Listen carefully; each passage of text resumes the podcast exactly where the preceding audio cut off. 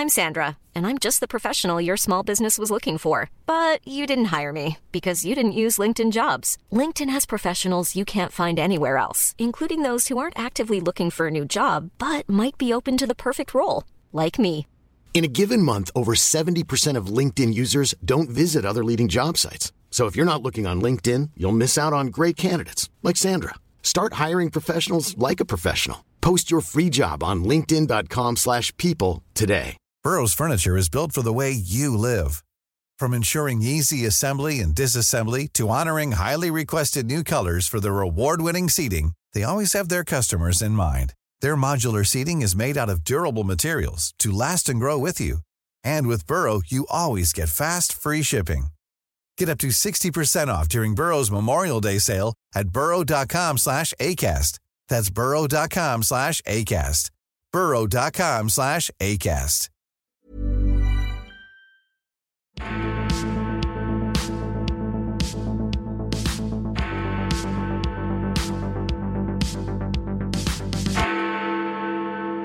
Hello and welcome to the CapX podcast. I'm John Ashmore, the editor of CapX. You never have to wait too long before the SNP and its leader Nicola Sturgeon are beating the drum for another independence referendum. The dream of separation is the glue that holds an otherwise fractious coalition together. And this week, Sturgeon has once again upped the ante by promising a fresh vote next year, come what may. Our guest this week, Tom Harris, is well placed to judge whether those dreams have the slightest chance of becoming a reality. Tom was a Labour Scottish MP from 2001 to 2015 before leaving the party in despair at its leftward turn under Jeremy Corbyn. Since leaving Parliament, he's established himself as a witty, authoritative commentator on all things Scottish and beyond, including as a regular contributor to CapX. I caught up with him from his home in Scotland to discuss the fate of the nationalist cause, the travails of the Unionists, and how much better Labour could be doing if their leader was someone other than Keir Starmer. Tom, thank you very much for joining us on the CapX podcast. It's a pleasure to uh, have you on the podcast as you're a regular contributor to the website, often on um, Scottish affairs, but also general UK politics. So we'll delve into some of those issues. The big one this week in terms of Scottish politics has been Nicola Sturgeon yet again saying she's going to go for another referendum, uh, this time apparently in October 2023, whether or not the UK government likes it or not. I mean, firstly, from a purely kind of legal and practical point of view, is there any way that this can fly? Will it just end up being a kind of glorified opinion poll? Well, first of all, thank you for having me on. I do listen to the podcast, and it's nice to actually be a guest. Yeah, I mean another another day with a Y in it, so another uh, announcement on independence. Um, it's it's kind of complicated in one sense, and it's not at all complicated in another sense. In a strictly legal sense, uh, it is it is not up to the Scottish Parliament to decide whether or not to have an independence referendum. Uh, you can, you know, it's quite legitimate for people to say, well, it should be. Uh, but the fact is that the Constitution is a reserved issue. That was explicitly said so in the in the Scotland Act that the SNP supported. We should remember uh, in in uh, 1998, um, and uh, you, you know any devolved system has to have a a framework in black and white that says what's reserved and what's not, and that's what the Scotland Act is for. Uh, so, you know, on the face of it, any kind of referendum that the Scottish government choose to hold uh, doesn't have any legal legitimacy. However, I mean, I've said this before. I've probably said it in articles for CapX. You know, the SNP, the, the nationalist movement is like a shark. It's got to be moving forward all of the time, otherwise it dies. And the independence movement has to be campaigning permanently for independence. Otherwise, what's the point of it? you know uh, you don't join the snp to campaign for better schools or, or, better hospitals there's only one reason you join the snp and that's to fight for independence and if you're not fighting for independence there's no point in you being in it so and to that extent sturgeon is a prisoner of her own party i think i sus- i don't know her well i've only met her on a few occasions i suspect that deep down, she probably wants to be a kind of figure who is a master of all policy and wants to produce policies that will benefit Scots and, and, and even perhaps even the whole of Scotland, not just SNP supporters. Who knows? But she is the leader of the SNP. So therefore, she doesn't really have a choice at all about whether or not she campaigns for independence. Even if she wanted to put it to bed for a generation, which she claims she once would, uh, she wouldn't allow it because the definition of an SNP leader who's not campaigning for independence is a former leader of the SNP. You cannot be the leader of the SNP and and not prioritize independence. So so that's where she is. And yes, you're right. I mean, if she were to find some way forward that would allow her to hold some kind of unofficial referendum, a wildcat referendum of the type they had in Catalonia, um, then it would have no you know, first of all, unionists like myself would, would not take part in it. It would have no legitimacy uh, democratically. It'll have no validity legally. And it would turn into just a huge waste of time and everyone's money. I wonder um, how contingent do you think the SNP's popularity and success is on the personal qualities of both of Nicola Sturgeon and actually Alex Salmond, because they've been quite lucky for a relatively small party to have two, whether you like them or not, two very capable politicians leading them. I mean, do you think lightning can strike thrice if the next uh, if, if Nicola Sturgeon goes? Uh, the the simple answer to that is yes, of course it can, and it will, because I, I vividly remember conversations that I and fellow Labour MPs had when Alex Salmond was first minister and and you know basically dominating Scottish politics in a way that even Donald Dewar had been unable to. Um, and we used to cackle to ourselves in a smug sort of way. Ha ha, when Sturgeon, when when Salmond goes, it'll probably be Sturgeon who takes over and then they're finished. Because from our perspective, and actually it was an accurate perspective, Sturgeon was a journeyman politician with no ministerial achievements to her name, no particular uh, presence or charisma, uh, and very much in contrast with with Salmond. But then what happened? The SNP uh, acclaimed her as as their new leader in, at the end of 2014, and with that position, with the position of SNP leader and of course as first minister, comes a whole you know range of of, of prestige, unearned prestige, but prestige nonetheless. Um, and I suspect something similar, perhaps on a slightly lesser scale, but something similar will happen with her successor. And uh, and I think unionists place far too much confidence and faith in this idea that once X departs the stage, we will then benefit because uh, X's successor won't be as popular. That's a silly short-sighted and unfounded uh, basis for optimism. So that I mean that kind of leaves us with the actual um, both socio-cultural and political arguments one way or the other. I mean, how has that evolved in the last uh, well in the time since the referendum in 2014? How has the actual case they're making for independence changed, or has it changed at all? Is it basically the same as it ever was? uh, some elements of it will remain the same forever. It doesn't matter what the circumstances are. They will always, in, in nationalists' mind, strengthen the case for independence. So uh, Brexit strengthened the case for independence. If we had voted Remain in 2016, that would also, I guarantee, have strengthened the case for independence uh, on, on, the basis, I assume that, well, now we can leave the UK, still be part of the EU, and there won't be any trade barriers at Carlisle. Um, it doesn't. I mean, I remember in uh, back in the early 1990s when I worked for the Labour Party, Alex Salmond would make the case for independence based on the fact that interest rates set by the Bank of England were were done so to benefit the economy of the southeast of England, and and not with the advantages uh, for the rest of the country in mind. Um, a few years later, he was saying that actually, you know, we need to keep the pound and we need to keep the Bank of England setting interest rates.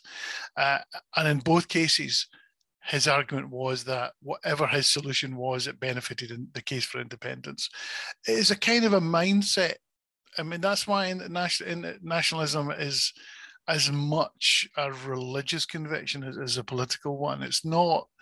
It's not based on on the reality of facts. It's based on a kind of you know an emotional attachment to a, a, a, an idea um, and when that happens you you know you change reality as you perceive it so that all the conclusions you know happen to agree with your own views and it doesn't really matter what the what the international economy is like it doesn't matter what the geopolitical situation is like um, you know whatever happens that this just proves that independence is the right thing. So in that respect, we're exactly the same place as we were in 2014. In another vital respect, we're exactly the same position because the latest opinion poll suggested that uh, Scots support the union by a margin, guess what, of 55 to 45. Now, Sturgeon stood up this week and she said that um, she wanted an independence referendum now because everything had changed since 2014. Well, what has changed? Yes, Brexit has happened but the polls simply show that the majority of Scots, 55% of them, would rather remain in a UK outside the EU than in an independent Scotland as part of the EU. That's a difficult truth to accept. So, in one sense, I can understand why she's refusing to accept that fact, but it is a fact. Um, you know, the, the, the polling is, is, is pretty unambiguous in that. Now, the polls will change again. You know, they, they will still hover between you know 45 and 55 either direction but that that doesn't create any kind of you know the, the snp were expecting a massive switch in support after the, the 2016 eu referendum uh, they genuinely expect that's why they didn't lift a finger during the eu referendum because they were quite happy for Scotland to vote in a completely different way. They didn't want the the the Remain vote to be particularly. Um, you know, they didn't want to swing the, the votes at a UK level. They they were quite happy for Scotland to be seen to be an outlier and, and different from the rest of the country. And they expected the result of that to be a massive increase in support for independence. It didn't happen. Um, and I think they're still trying to come to terms with that. Yeah, one of the discomforting things, and you touched on it there, is that from a union's point of view, almost all the arguments, particularly the economic ones that the SNP have made down the years, have been pretty thoroughly debunked. You know, they started off saying, "Oh, we'll have all this oil revenue." Well, that's pretty much gone. You know, they they don't know anything about, or they can't tell us anything about what the currency situation would be. They can't really tell us anything about whether an independent Scotland would be in the EU, and yet their support remains pretty solid. I mean, does that mean, from the unionist point of view, what do you think the best sort of approach is? If theirs is an emotional argument, then can the unionists make a similarly emotional argument, or do we actually play a different kind of game and, and keep trying to point out the inadequacies of their arguments? Yeah, I mean, if I knew the answer to this one, I probably would have held on to my seat in 2015. It's actually it, it is it's the eternal conundrum of, of Scottish politics. Incidentally, just you know, you, you you make my point that I made earlier about you know doesn't matter what the facts are, they support independence. You know, when Scotland was oil rich, uh, this proved that Scotland should go it alone. Uh, now that we're not allowed to use oil, uh, this just proves that Scotland should go it alone because we've got lots of I don't know sunlight for solar power. We really don't. Uh, you know, we've lots of wind and we've got lots of tides, and and therefore we're you know we're rich in renewables, and therefore that proves that Scotland should go alone. Um, it, I think the unionists make mistakes when it comes to to confronting the SNP. Now, now, on the one hand, we've got an ever growing list of of SNP failures in government uh, now, at, at, at, the moment, that's that isn't, you know, that's not resulting in lower support for them at the opinion polls. They still, you know, they they dominate Scottish politics in a way that no party ever has before. Um, that will that looks like it's going to continue. I have to believe that at some point political gravity will kick in. and that people will start waking up to the scandal of, well, for example, you know, millions of pounds of taxpayers' money being used to produce SNP leaflets on independence. Um, I mean, that that is a scandal. Uh, you know, the ferries, the Scottish census debacle, which which means basically the information we've got from the census uh, isn't worth anything. We can't use it to to plan future services because there isn't a high enough return rate, and that happened because the SNP decided to um, disconnect it from the UK census because we're Scottish, we're not British, etc. Uh, and there's a whole other range of, I mean, one one particular failure I feel particularly strongly about is Sturgeon's claim that she was concerned about the, the attainment gap between poorer schools and, and wealthier schools in Scotland. Uh, and that is a serious issue that has to be addressed. Um, and she said that she wanted to be judged on that. Now she no longer wants to be judged on it. In fact, the Scottish government has scrapped its its targets for reducing the attainment gap these sort of things at the moment aren't having any impact on SNP support. Um, and there's no magic bullet. Uh, there's no trigger you can pull to say that, you know, to, to ensure that people will be taking account of this in the future. But at some point, I think reality will kick in and people will wake up and say, well, you know, we've been voted for the SNP for X number of years now and our schools are still rubbish and, uh, you know, their budgets are being cut and the police are, police budgets being cut. At some point, perhaps Scots will wake up and, and, and blame the culprits instead of blaming uh, Westminster, which they seem all inclined uh, to do.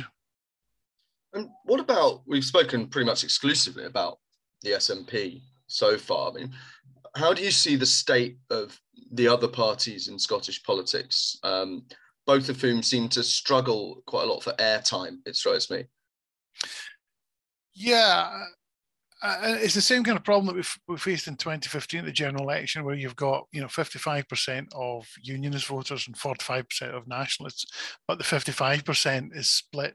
Their support is split between three unionist parties, and the SNP have all of the 50 of the 45%, which was enough to, to sweep the board in Scotland. And and to a certain extent, that's the situation you've got now. You've got Anas Sarwar, uh, Douglas Ross, and uh, that's ridiculous. I've forgotten who the Lib Dem leader is now. Which tells you everything you need to know about the state of Lib Dems in Scotland, I think. Um, and they're they're competing, you know, to see who can be the main challenger to, to, to the SNP, and that obviously plays into the, the SNP's hands. That's slightly changed. There was an opinion poll recently that showed that Anas Sarwar is now more popular than, than Nicola Sturgeon in Scotland which is a huge achievement wow. actually yeah. in a relatively short space of time. It's only a 2% lead, it's within the margin of error, but it shows Anas is back in the game. I think he has played a blinder actually. Now, now, the situation in Scotland, I mean, Douglas Ross, who is a good guy, I like him a lot. Um, but the fact is, there is a ceiling on on Scottish Conservative support in Scotland. They're, they're, you know, they're they're not going to get to the stage where they're they're polling in the mid to high 30s, for example. There's just, you know, the demographics won't allow that to happen. Um, the the real enemy that the SNP have never stopped fretting about is the Scottish Labour Party even though for years they've been in third place in the polls, they're now in second place. But they did come second at the last Holyrood election. Uh, they came third at the last Holyrood elections, second at the local government elections. Um, and it's the it's it's Sarwar and the Labour of the SNP, uh, despise and fear the most. Um, not because they're in imminent danger of being turfed out of office, but because there is a whole swathe of seats in the west central Scotland that used to be Labour seats and now are SNP seats, including my own. Um, and the SNP know that the Conservatives are never going to be in a position to win them. But they do know that, you know, we know from the 2017 election where Labour, you know, surprisingly won a half a dozen of those seats back. Uh, now they lost them again a couple of years later, but that did show that the, the main threat to the SNP hegemony in, in Scotland comes from the Scottish Labour Party. Sarwar knows this. Uh, he's played a good game so far. He's played a very strategic game. He's in this for the long haul. I think that is useful as well because the party supports him in the long term. They know that there's not going to be the immediate gains over the short term um, uh, and that's okay with Sarwar. He's an impatient young man, of course, but I think he understands he's going to have to wait a bit longer, and who knows, he might pull it off.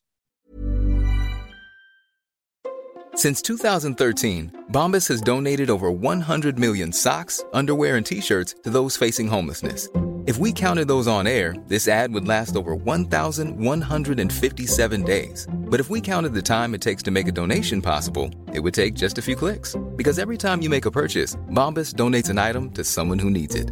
Go to bombas.com slash ACAST and use code ACAST for 20% off your first purchase. That's bombas.com slash ACAST, code ACAST. Hiring for your small business? If you're not looking for professionals on LinkedIn, you're looking in the wrong place. That's like looking for your car keys in a fish tank. LinkedIn helps you hire professionals you can't find anywhere else, even those who aren't actively searching for a new job but might be open to the perfect role. In a given month, over 70% of LinkedIn users don't even visit other leading job sites. So start looking in the right place. With LinkedIn, you can hire professionals like a professional. Post your free job on linkedin.com slash people today. Burrow's furniture is built for the way you live.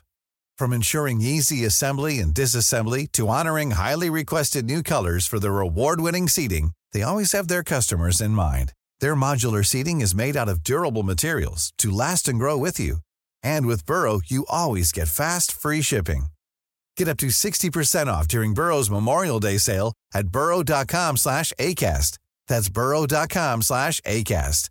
burrow.com slash ACAST. But just returning to the kind of very immediate political question, which is one for this for the government, for Boris Johnson, essentially. Do you think their best is, there, is their best response to just sort of stonewall and kind of ignore the SNP? Because I think one of the problems with unionism down the years is that they've tended to think that they'll just chuck a bit more devolution Scotland's way and expect things to somehow that to somehow assuage the SNP, but it does the opposite. It just leaves them yeah. hungry for more. Yeah, I mean, and later this year, we're going to see the the, the publication of the, the Gordon Brown's latest review of of Labour's constitutional um, policies, and I'm looking forward to that because it'll give me another excuse to write a diatribe for CapX about Gordon Brown's uh, misjudgments on in this score. I mean, we all know what it's going to say. It's going to call for a full federal system and even more power to the Scottish Parliament. And you know, I know that it's not actually an Einstein quote, but you know, the the the, the story about you know the first sign of madness is repeating the same action over and over again, expecting a different outcome each time. Uh, I think Theresa May and Boris Johnson have been absolutely right by calling a halt to this continual concession that Brown and David Cameron indulged in when it came to the SNP. This idea that you can defeat the SNP by giving them more power. And every time that has happened, the SNP becomes stronger. And of course, why wouldn't they? Because people who vote for the SNP then see the unionist parties and the UK government capitulating to them um, and getting more power for the Scottish Parliament. So, of course, that's a benefit to the SNP. It's not a benefit to the Unionist parties. And yet, Gordon will come out with a new template that will say what we did back in the noughties and in the early part of the of the last decade under David Cameron. We should do that, but but do it more, and that will somehow change things for the better. It makes no sense whatever. Absolutely uh, uh, none. So I think Johnson has got it right. I think um, he has been very engaged in the Scottish question. Um, I, I, I, like it when he comes up here. I know that, that some Scottish politicians absolutely hate it when our prime minister comes to any this particular part of his country, but I think that's the right thing to do. I'd like to see more UK ministers uh, spend more time in Scotland to remind voters that Scotland has two national governments. Yeah, I mean it's uh, it's interesting. You said I was going to ask, going how helpful is is Boris Johnson because people always say that he's the kind of archetype of what Scots dislike about um, about England. I wonder, slightly similar to my question earlier about the kind of emotional arguments. Do you think the British government needs to do more in terms of what the SNP I think is very good at, which is the kind of symbolism of nationhood? So you go to Scotland, there are saltires everywhere. Everything is, you know, ScotRail, Police Scotland, like everything is very, you know, front and centre Scottish in a way that it isn't British, or and in England it isn't English. There aren't St George's crosses everywhere and English this and that. Well, of course, the problem, especially in the west of Scotland, is that the Union flag is associated with a form of unionism or loyalism that really doesn't have a place in mainstream politics. You know, it's associated with anti-Catholic bigotry uh, and Rangers Football Club Right. Uh, and, and incidentally, I do not associate bigotry with Rangers Football Club, two separate issues. Uh, but, you know, there is a sectarianism problem in the west of Scotland. Um, so flying the Union flag is often a, a, a dubious exercise, which is a real shame. I mean, you're absolutely right. I mean, it, it, frustrates me that you know the you know Guardian columnists and uh, pro-European follow back people on Twitter denigrate every British government minister whenever they display a Union flag behind them in their office. And yet, if they come to Scotland, they will find that every single piece of literature that comes through the door that's sent from any Scottish government agency has the Scottish flag on it. The Scottish flag, as you say, is everywhere, and that's okay. That's good. You see, that's that's uh, civic nationalism, um, and that's progressive, and that's centrist. Uh, but if you show the Union flag anywhere, then that's that's colonialist. Apparently, that's imperialism, um, and it's all bullshit. Of course, it is. But you know, that's that's where we are. I think the SNP have won the battle of the flags. You know, it used to be we used to have an argument in the Labour Party. Oh, we've got to take back the flag in the same way that the Conservatives took the Union flag back from the British National Party and the National Front. You know, because the Union flag used to be associated with the far right, um, and and a lot's been done now to, to, to remedy that. And and Labour used to say oh, we need to do that with the SNP. Take the Scottish flag back from the SNP. Nah, too late every time you see someone hanging a saltire out the front of the window, you know it's because they're SNP supporters, and I don't see that changing. Yeah, it's, it's interesting. You touched on um, the flag issue. I mean, people very the Guardian columnist types you refer to often refer to people as flag shaggers if they yeah. you know do anything flag related. Or Keir Starmer does very basic politics of wearing a suit and standing in front of the country's flag, and he's seen as some kind of proto-fascist. Yeah, absolutely. I, I wonder how you feel. I mean, you left the Labour Party a few years ago, having been a Labour MP and a minister in the Labour government. Obviously, it had gone in a direction under Jeremy Corbyn that was completely you know the antithesis of your own politics but where do you see labour now in terms of its well, where Keir Starmer has tried to put the party? Um, I, I, I think you know cards on the table. I think Starmer is a, a, a good chap. I think he's you know I, I think he's made mistakes in the past. He's made misjudgments. You know, and I don't think he'll ever escape the long shadow of Jeremy Corbyn because you know the fact is he did campaign for Corbyn to become prime minister, and a lot of people won't forgive him for that. And I and I, you know, I I am angry about that, and I'm angry about every Labour MP that tried to make uh, Jeremy Corbyn prime minister. Um, but at the same time, there, you know, political reality is a thing. Um, you know, it, it, was probably too much to expect the whole of the Labour Party to, you know, cease functioning just because Starmer was temporarily the leader at the time. I mean, I felt strongly about it, and I made my own personal decision. Um, I think Starmer essentially, I think his instincts are right.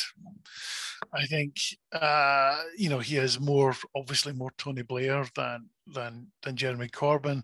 I think instinctively his background is you know a liberal lefty London lawyer, uh, the four L's, and uh, you know that doesn't help uh, the party attract the kind of voters that it needs to attract, especially in the, the Midlands and the north of England, let alone Scotland. Um, but I think in general, I think he's a decent bloke. I, I, he has his weaknesses. I, I, think he's a terrible public speaker. I thought his speech at last year's conference was dreadful.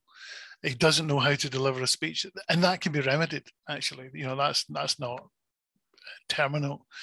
Um, but he has made some misjudgments. Um, and I think his problem is, and I've said this a number of times uh, with regard to other leaders, that the public tend, and this happens in America as well, the public tend to make their own mind up about a politician in the very early days of his or her leadership or, or their public prominence.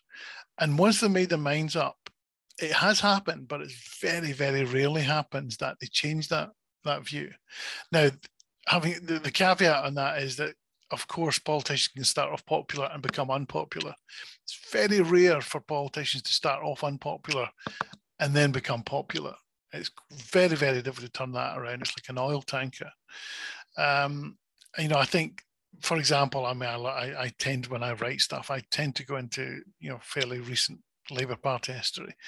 When Neil Kinnock became leader in 1983, um, there there was a lot of dubiety about his his left wing credentials and you know did he have what it take to be prime minister? And there was a view i remember reading a thing in the guardian back in 84 which said that he, you know this I can't remember who wrote it said you know Neil Kinnock will never be prime minister. And I I took great offence at this.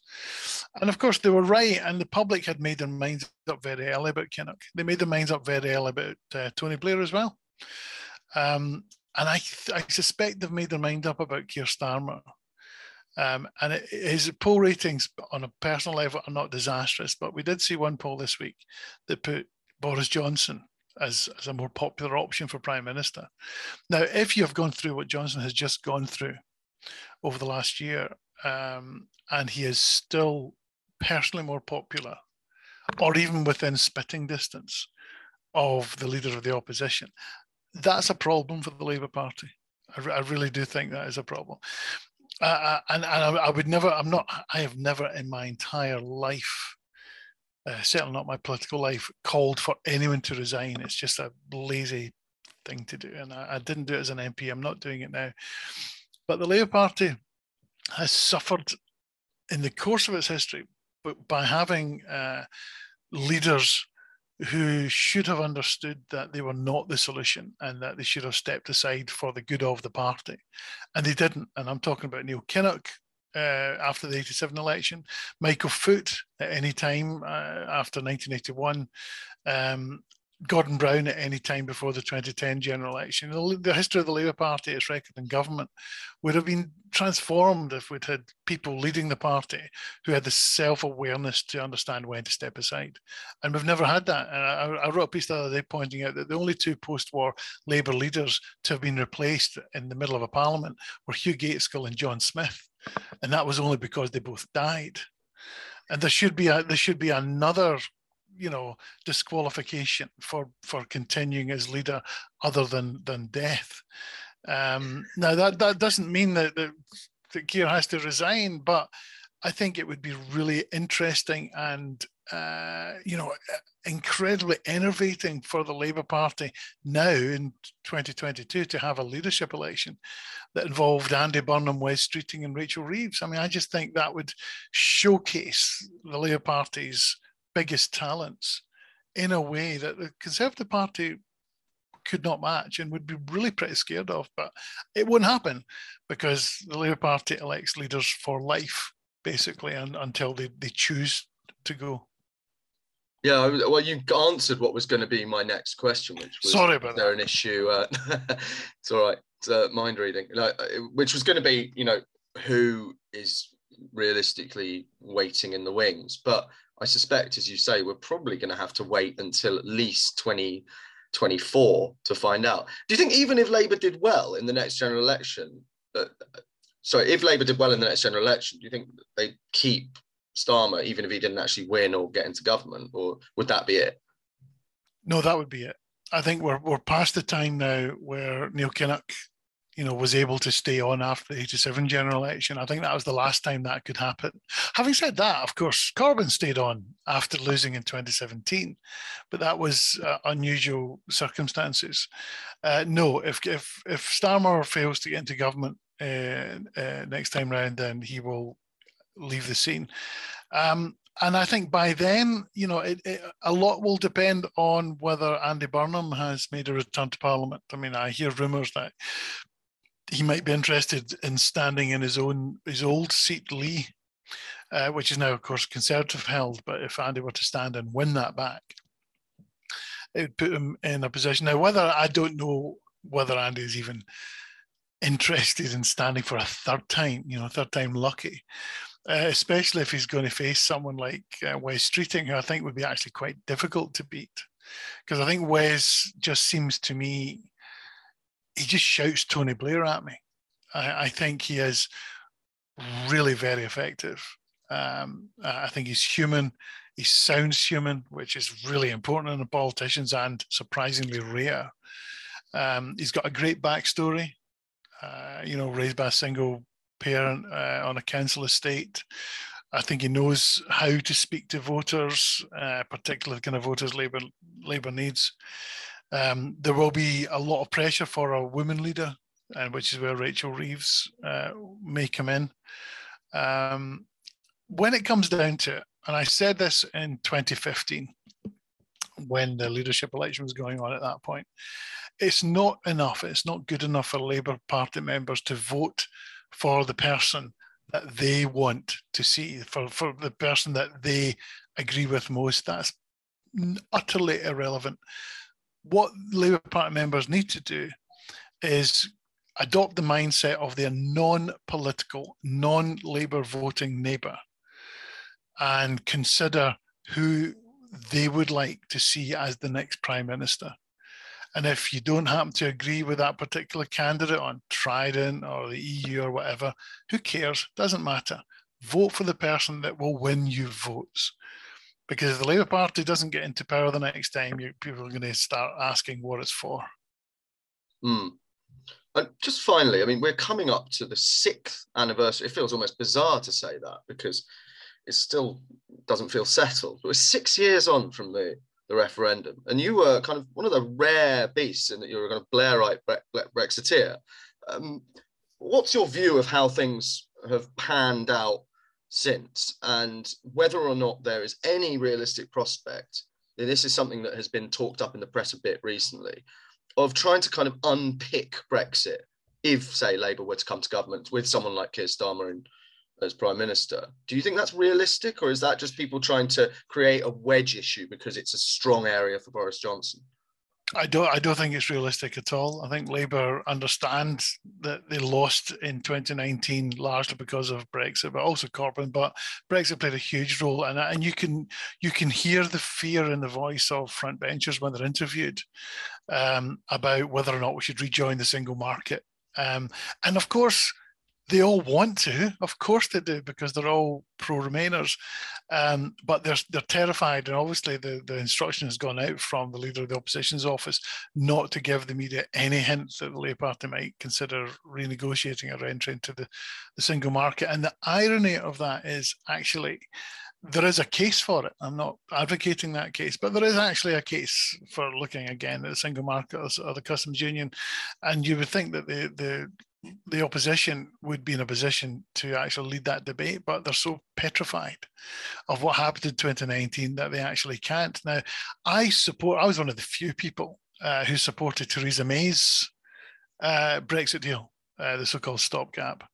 Um, and I still maintain, I mean, you know, that would have kept us inside the single market. Um, and and it would have secured, uh, you know, have dealt with any problems on Northern Ireland. And I understood why some Brexiters were not in favour of it. But we had the Labour Party at the time, you know, who were who were basically wanted to have another referendum in order to reverse the result of the first one, uh, and and we know that they would have preferred a soft Brexit. But when given the opportunity to vote for a soft Brexit and keep us in the single market, they voted against it and it was such political incompetence and and it's still with them they're, they're still frightened to talk about it because i think a lot of them actually recognize now that they missed an opportunity um, um, uh, and it would have destroyed the Conservative Party at the time. It would have absolutely split them top to bottom, and they wouldn't be in power at the moment. And I'm not sure they'd ever got back to power because Europe is such a defining uh, issue for them. Um, so Labour are, are going to take a long time, I think, to recover from that. But no, there's no prospect of the Labour Party revisiting that, either in opposition or in government, because they they they they got the fingers burnt and they're not prepared to do that again. So Brexit, very much here to say, Tom, uh, we've run out of time, I'm afraid, but thank you so much for joining us. It was an extremely insightful and entertaining conversation, and I look forward to you uh, being back on our pages very soon. So thanks a lot. Thank you very much, John.